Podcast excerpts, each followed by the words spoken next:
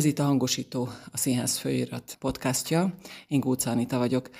A mai külön kiadásnak egy vendége van kivételesen. Szaboréka, a Tünet Együttes alapítója és művészeti vezetője. Az apropó pedig a búcsú leveled, amelyben a nyilvánosság számára megírod, hogy vége. És innét azt hiszem, hogy idézni foglak. Vége van, a tünet együttes kihűlt. Hogy ez fagyhalál vagy téli álom, majd elválik, ha egyszer lesz még tavasz. Az nyilvánvaló ebből a levélből, hogy nem hirtelen felindulásból született. Ugye az elmúlt évek produkcióit, ha valaki figyeli meg a nyilatkozataidat, akkor azt nem mondom, hogy lehetett erre számítani, de benne volt a levegőben. El tudnád azt mesélni, hogy mik jártak a fejedben, miközben írtad ezt a levelet? És arra is kíváncsi lennék, hogy mennyi idő volt, míg megszületett. Hát igen, tehát maga a döntésnek a meghozatala években mérhető. Igazából ugye egy nagyon hosszú folyamatnak az eredménye ez. Valóban az előadásainkban is igyekeztünk analizálni, megérteni, feldolgozni, megmutatni.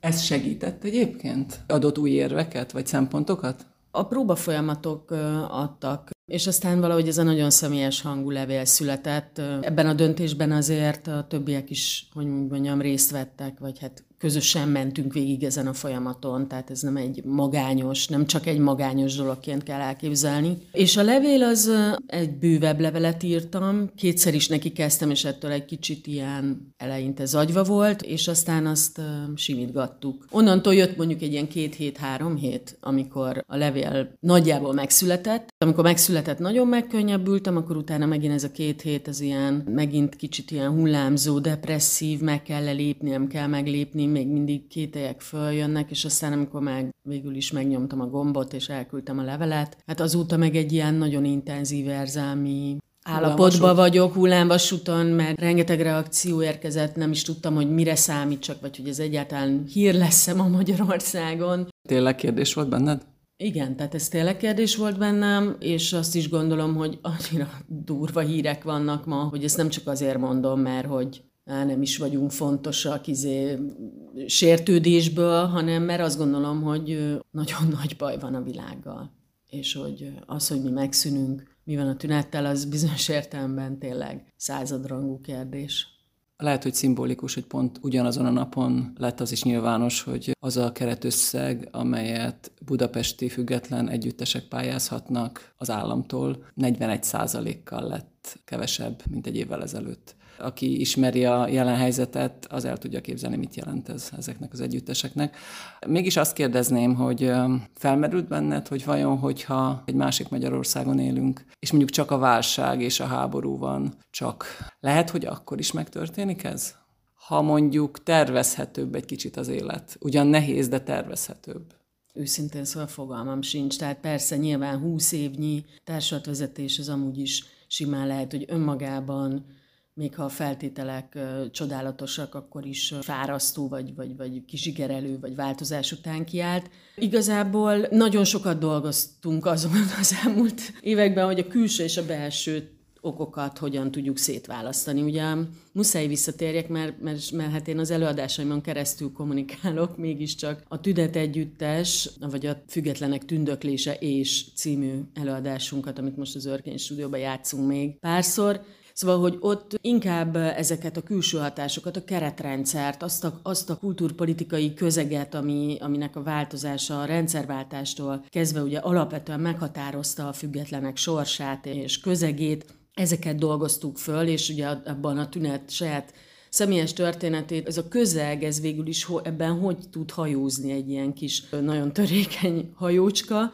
ezt dolgoztuk föl, és aztán megjött a Nothing Personal, amiben meg sokkal inkább a belső folyamatokat és azt a nagyon nehéz pszichés, mentális állapotot, amiben én végül is kerültem, ami megint csak nem elválasztható a külső dolgoktól, de hogy mi lett volna, ha egy csodás országban élünk, hát ezt, ezt nem tudom. Meggyőződésemé vált, hogy az államnak felelőssége van abban, hogy az állampolgárai milyen pszichés és mentális állapotban vannak.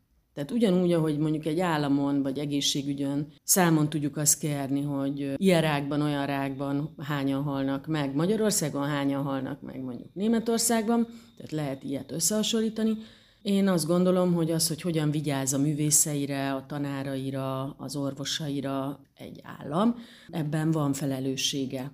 Igen, az, hogy én milyen állapotban vagyok, annak köze van ahhoz, hogy, hogy hogyan fordul oda, milyen közeget teremt az állam, mondjuk ennek a szénának.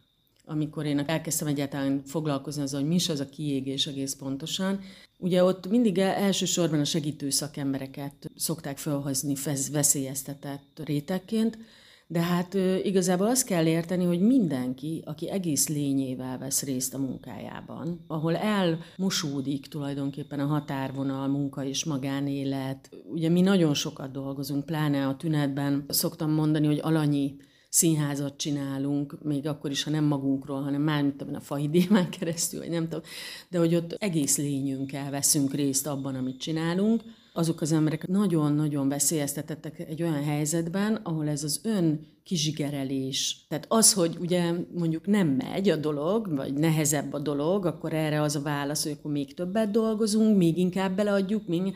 tehát erre nagyon könnyű rámenni. Bennem van egy nagyon erős maximalizmus, nehezen viselem a kudarcokat, vagy szóval, hogy arra én egy ilyen választ adok, hogy még jobban kell akkor küzdeni. Egy ponton rá kellett jöjjek, hogy, hogy a rendszer, amilyen, és az én személyiségem, amilyen válaszokat ad erre a rendszerre, az nagyon szerencsétlen módon találkozik össze, és én erre rámegyek. Tehát én ebbe tönkre megyek.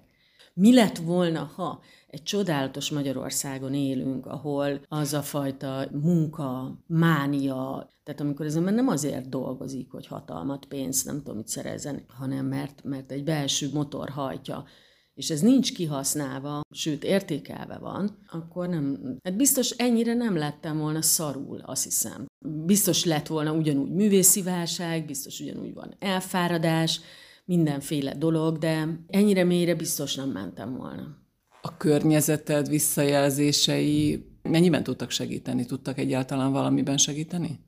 Az a durva ebbe, ebben az állapotban, amiben én kerültem, és, és ami a kiégésnek egyébként egy nagyon meghatározó dolga, hogy az ember nem tud igazán kommunikálni. Tehát, hogy be, bezárul valami, és elveszti a kommunikációs képességet. Tehát nem is lehet szerintem segíteni, tehát hogy én, én magányos voltam ebben a helyzetben, de nem azért valószínűleg, mert a környezetem érzéketlen, hanem mert szóval ezek ilyen finom dolgok, hogy én is hogy teszem lehetetlenné, hogy hozzám lehessen kapcsolódni, vagy szólni. Igen, igen, igen, igen. Nyilván ebbe belejátszik a Szirtes Attila halála, de hát az nekem, az nekem egy hát egy feldolgozhatatlan vesztesség. Így utólag visszanézve az, hogy az Attila milyen állapotba került, és hogy, hogy nem lehetett avval kapcsolódni, vagy, vagy nem lehetett onnan őt kimozdítani. Nyilván az emberben egy csomó önvád följön, de hogy bizonyos értelemben tök hasonlót éltem át én is, csak nyilván nem súlyosbodott annyira, mint Attilánál, de, de, de az a dolog, hogy én be vagyok zárva a fejembe, a szívembe. Én azt a választom adni, hogy küzdök, és nyomom, és kemény vagyok, és bizonyos értelemben a környezetemet is ebbe az irányba tolom, húzom. Azt megtörni, vagy ebből kilépni, ez egy nagyon-nagyon nagy, nehéz lépés.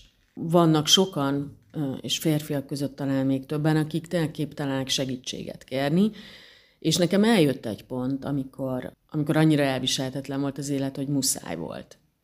És onnantól kezdődött végül is aztán a Nothing Personalnek a próba folyamata, és amikor én képes voltam meglépni ezt a, ezt a, ezt a lépést, hogy, hogy beszéljek, hogy megtörjem azt, hogy megpróbáljuk beszélni arról, hogy mi is, mi is van a fejemben, meg a szívemben, az elindított végül is azon az úton, ami szerintem aztán a gomb megnyomásával, vagy hogy mondjam, tehát az, hogy szembe kell azzal nézni, hogy ezt most le kell zárni, ezt a történetet. A Nothing Personalnek a próba folyamata, és ahogy ott a Krisztián és a Dani, és aztán a Berci velem voltak ebben az egész helyzetben, és ahogy végül is megpróbáltunk arról darabot csinálni, hogy, hogy képtelen vagyok darabot csinálni, vagy hogy mi is ez a történet, hogy mi is ez az artikulációs képtelenség, mi ez a bezárva lenni egy belső világba, onnan nem lehet kijönni. Ott egyértelműen azt tudom mondani, hogy az nagyon nagy segítség volt nekem, ahogyan ők ebben a próba folyamatban velem részt vettek. A levélben is benne van, meg most is mondod, hogy most már elindultál fölfelé. Uh-huh. Azon gondolkodtam, hogy azt a gombot megnyomni talán azért is lehetett annyira nehéz, mert hogy sok mindenről szólt ez a húsz év, de ha valamiről nagyon, akkor ez a közösség. És tulajdonképpen ennek a gombnak a megnyomása nyilván szimbolikusan, de egy kicsit azt is jelenti, hogy megszűnik a közösség.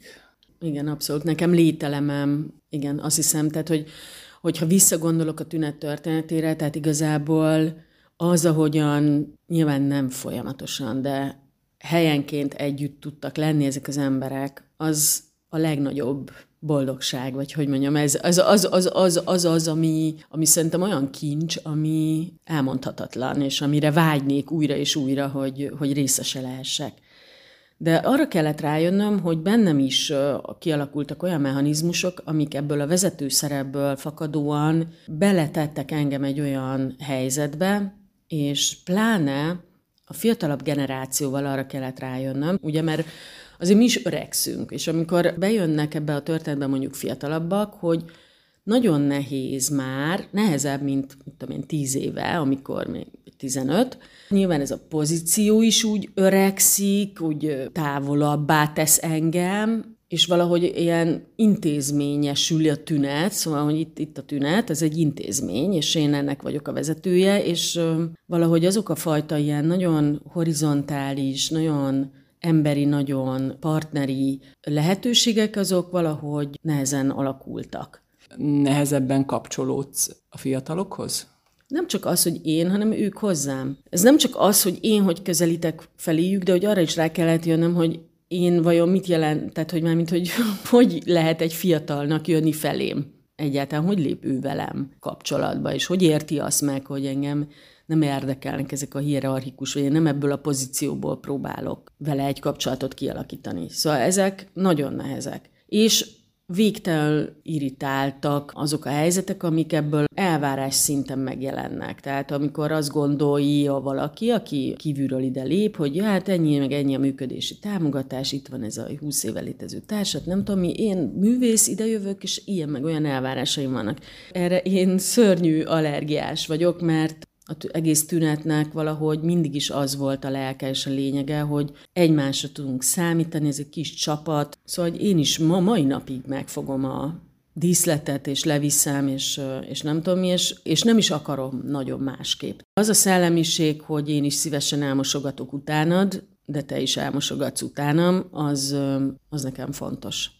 Szóval le kellett tegyem a vezető szerepet, én azt éreztem. Nem akarok munkáltató lenni, nem csak azért, mert lehetetlen munkáltató lenni ma tényleg, hanem mert vágyom is arra, hogy, hogy, hogy visszamenjek egy olyan állapotba, ahol én nem egy vezető vagyok, aki felé ilyen meg olyan elvárásokat lehet kell megfogalmazni, hanem én egy művész vagyok, aki ha kerül olyan helyzetbe, hogy alkot, akkor persze van egy alkotói felelősség, ami az én vállalomban, hogyha épp rendezek, de nincs más fajta felelősség rajtam.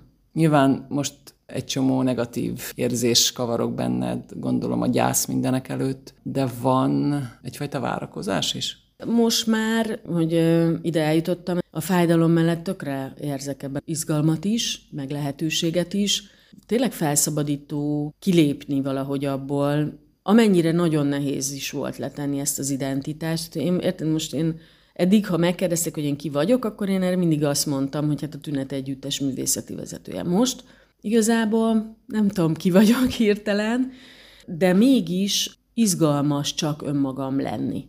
Egyedül vagyok a világban, és ebben van felszabadító érzés is a, a, a nehézségen túl két nap telt el a levél nyilvánosságra kerülése óta. Ez alatt a két nap alatt volt bármi, ami ezt a pozitív irányt erősítette? Voltak olyan reakciók, amik megerősítettek a döntésemben. Tehát ugye azért a döntés meghozatala előtt mindazokat, akiket ez a döntés belülről érint, én beszélgettem. Tehát akik közelről láttak engem az elmúlt években, közülük több felől érkezett olyan megerősítés, hogy ez egy jó döntés. Olyan bátorítás, hogy, hogy tudják, hogy úgyis lesz valami, vagy hogy ez nem kvázi az én alkotói létemnek a végét jelenti.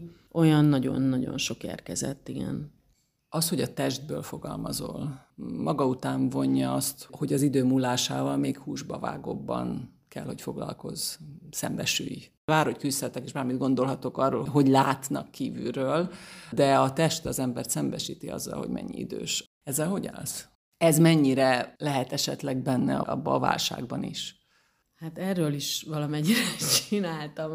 Ugye az Ez mindén leszek egykor című szólómat 44 évesen, amikor azért ez engem megcsapott. Nem csak az, hogy hogy nézek ki, hanem hogy mire képes a testem, vagy hogy amikor elkezd az megtörténni, hogy dolgozol a testeddel, és igazából már nem azért dolgozol, hogy még két centivel magasabbra emeld a lábad, vagy följebb tudj ugrani, hanem hogy valahogy lassabban veszítsd el ezeket a képességeket, az egy, hú, ott azért nagyon újra kell gondolni. Egyáltalán mi motivál azért, hogy megmozdulj, és aztán igazából az, az, amiről beszélsz, hogy ez a mit jelentek, tehát belépek egy társaságba, és mit jelentek, az is egy nagyon-nagyon durva újra fogalmazás, újra értékelést igényel. Nagyon vicces, mert az Aurórába volt egy feminista fesztivál, amire megkerestek, hogy csináljunk valamit, és hát természetesen nem tudtunk tünetdarabot vinni, ez decemberben volt, és a, fölhívtam a Harcsa Veronikát, hogy nincs kedve egy duettet csinálni. Nekem nagyon ambivalens a viszonyom a feminizmushoz, de hogy vannak ilyen személyes érzeteim, történeteim, ő is ehhez nagyon tudott kapcsolni, és csináltunk egy performance amit egyébként most el fogunk kezdeni fejleszteni, és fogjuk még játszani.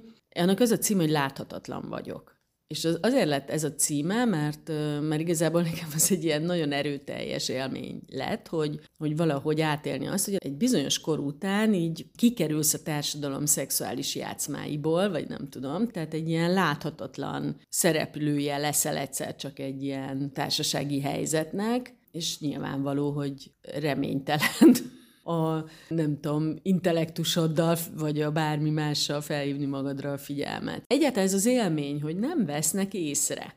Lehet, hogy ez rossz, rossz szó, hogy szexuális játszmák. Tehát egyszerűen azok a, a, a szexuális kommunikáció emberek között. Metakommunikáció. Metakommunikáció beszélek, igen. Azok a kisugárzások, azok a pillantások, az a nem tudom, energia, ami megy, az, az teszi láthatóvá. A férfiak ebből nem, vagy sokkal később kerülnek ki, és a nőknek bizony ezzel kezdeni kell valamit. Egyébként én ezen kicsit túl vagyok, azt érzem.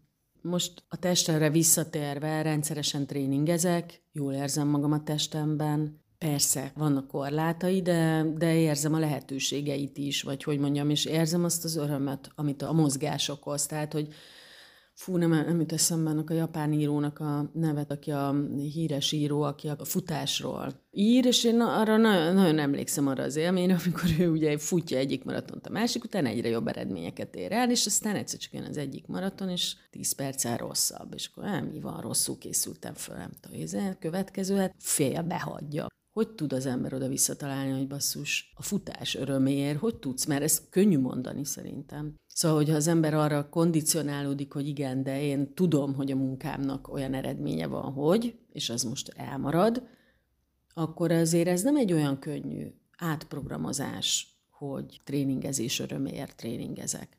Én tartom ugye a reggeli tornákat, amiket elindítottam, egyébként pont itt az életközepi válság környékén, és abból nagyon sokat merítek és annak mégiscsak azért van visszahatása a közérzetemre is, a testemre is, a lelkemre is. Lehet, hogy ennek a gomnak a megnyomása a levéllel, egy korszak lezárásával lehet egy lehetőség neked is, hogy egy csomó mindent másképp láss. Fogalmam sincs, hogy mi lesz. Igazából én úgy érzem, hogy ez a döntés elkerülhetetlen volt. Végül is az elmúlt években arra kellett rájönnöm, hogy öntudatlanul, néha tudatosan, de inkább egy csomószor öntudatlanul arra törekedtem, hogy itt ne legyen körülöttem senki, hogy egy tiszta teret nyissak, hogy úgy jöjjek, be tudjak lépni ebbe a térbe, ahol most ülünk a tünet irodájába, hogy én nem egy főnökként elkezdem nyomni, hogy na és akkor mi van ezzel az ügyel, mi van azzal, megcsináltuk-e azt, hanem ide tudok lépni, és azt tudom megkérdezni, hogy mit akarok, mi a vágyam, hova tartok, ki vagyok én, és nekem nincsenek most válaszaim. Azért még hátra van egy pár hónap, amiben remélem, hogy nagyon szépen fogunk elbúcsúzni ezektől az előadásoktól, remélem, hogy nagyon szépen fogunk elbúcsúzni a trafóban. Egy szervezeti forma ér véget, az én mindennapi társatvezetői szélmalomharcom ér véget, bátorság kell ahhoz, hogy kimondjuk, vagy szembenézzünk ezzel, hogy ez így van, és ez lehetőséget ad arra, hogy organikusan és természetesen is valódi módon alakuljanak új dolgok. Most erre van szükség, itt tartunk, mi is, meg a világ körülöttünk. Vannak fájdalmak, a fájdalmak ott vannak például, hogy én nekem nagyon fontos a, a, a mozgással, a testtel való kifejezés, a képi fogalmazás. A rendszerváltás után azt képzeltük, hogy ez a fajta gondolkodás, a testtudat, ahogy kapcsolatban vagyunk a saját testünkkel, ahogy az érintéssel, ahogy érzékeljük azt, hogy milyen közel ülünk, és egy csomó olyan dolgot, amit nem szavakkal fejezünk ki, hogy ez elemi része lesz a mai. Tehát, hogy felforgatjuk a színházi világot, ahogy a Százdani fogalmaz a, a tünet együttesben, és ez, ez szerves része lesz a kifejezés formának, ez nem történt meg. Tehát a saját testükhöz sem kerültek közelebb az emberek, úgy érzem, és ennek értelmezéséhez pedig nagyon-nagyon fontos lenne. A gondolkodás évei alatt az felmerült, hogy az alkotói korszaknak vége? Neked van egy matematikusi diplomád, sőt, tanítasz is a mai napig. Szóval hogy az felmerült benned, hogy, hogy eddig tartott Szabó Réka a művész? Abszolút fölmerült, tehát nagyon sok minden fölmerült, de ennek azt hiszem, hogy inkább az a szorongás, önmagamban vetett hit elvesztése, az az állapot inkább, amibe kerültem, abból fakadtak ezek a gondolatok, hogy én nem is leszek már képes, vagy nem, nem akarok, nem érzek motivációt alkotni. Elveszett valami. Ezt most nem érzem, ettől függetlenül persze simán benne van a pakliba, hogy nem fogok többé alkotni, mert, mert most egyelőre nem látom ennek a, a körülményeit biztosítva, meg a lehetőséget sem. Szóval nem tudom, de, de most egyáltalán nem gondolom, hogy vége, vagy hogy én szeretném, hogy vége legyen de az is biztos, hogy nem fogok bizonyos helyzetekbe belemenni. Tehát én nem akarok ilyen méltatlan helyzetekbe belemenni, vagy ahol nekem kell az összes körülményt megteremtenem ahhoz, hogy, hogy alkotni tudjak, és egy olyan közegben, ahol nem lehet megteremteni a körülményeket. Tehát ezt nem fogom akarni, de most valahogy sokkal bizakodóbb vagyok abban az értem, hogy meg fogom találni azt a helyet, nyelvet, társakat, ami, ami organikusan következik valahogy abból a helyzetből, ami van. A Műszaki Egyetemen tanítok matekot, ott van egy harmadállásom, én azt nem tervezem, hogy ott többet tanítsak. A matematikával mélyebben foglalkozni nem gondolom, hogy a tanításon túl szeretnék. Vannak gondolatok a fejembe, és hát a külföld, tehát hogy elkezdek külföld fele is nyitni. Nagyon bezárultam a Covid óta, meg nehezen is nyílnak lehetőségek most külföld fele, de van bennem egy elszánás. Tényleg annyira tönkretesz az, ami Magyarországon zajlik, nem csak a szűk közegemben, hanem az országban élésnek a hangulata, tehát az, hogy milyen itt létezni, hogy egyszerűen azt érzem, hogy lehet, hogy mégiscsak bármilyen öreg vagyok már ehhez, de hogy meg kell hozni ezt a döntést. Nem látok reményt. Ott voltam, cecén voltam szavazatszámláló, lehet kinevetni ezt az élményt, hogy na most akkor a Budapesti értelmiség lemegy vidékre, és hogy ha mivel találkozik. Nekem az vált világossá ott, hogy azok a nénik, akikkel én ott együtt nénik, velem egykorú nénik, kell ültem ott ugye, nem is tudom, 20 órát, végtelen reménytelenséget éltem át. Úgy éreztem, hogy én megértem, tapintom azt a közeget, amiben ők vannak, és hogy ez nem nem egy gonosz valami, nem egy, nem is tudom, tehát nem, nem valami szörnyű, negatív jelzőkkel ellátható valami, tehát, hogy ott ülök ebbe, izébe, akkor én is ért, érzem, hogy pff, szóval ezek, amikről ez az ellenzék beszél, hát ezt olyan távoli, olyan értelmezhetetlen abban a közegben ez. Én nem látok reményt. Ezek az emberek nem fognak rendszerváltást akarni. Tehát nem látom a társadalomban, nem látom az igényt az önmaga megformálására. Persze lehetséges, hogy egy belharc, egy hirtelen tragédia, egy ö, olyan világ ö, konstellációs helyzetben megbukhat ez a kormány, de, de az megint nem az lesz, hogy a társadalom maga formálódik, szembenéz azzal, meg akarja érteni a viszonyuk a hatalomhoz. Az emberek nem változnak meg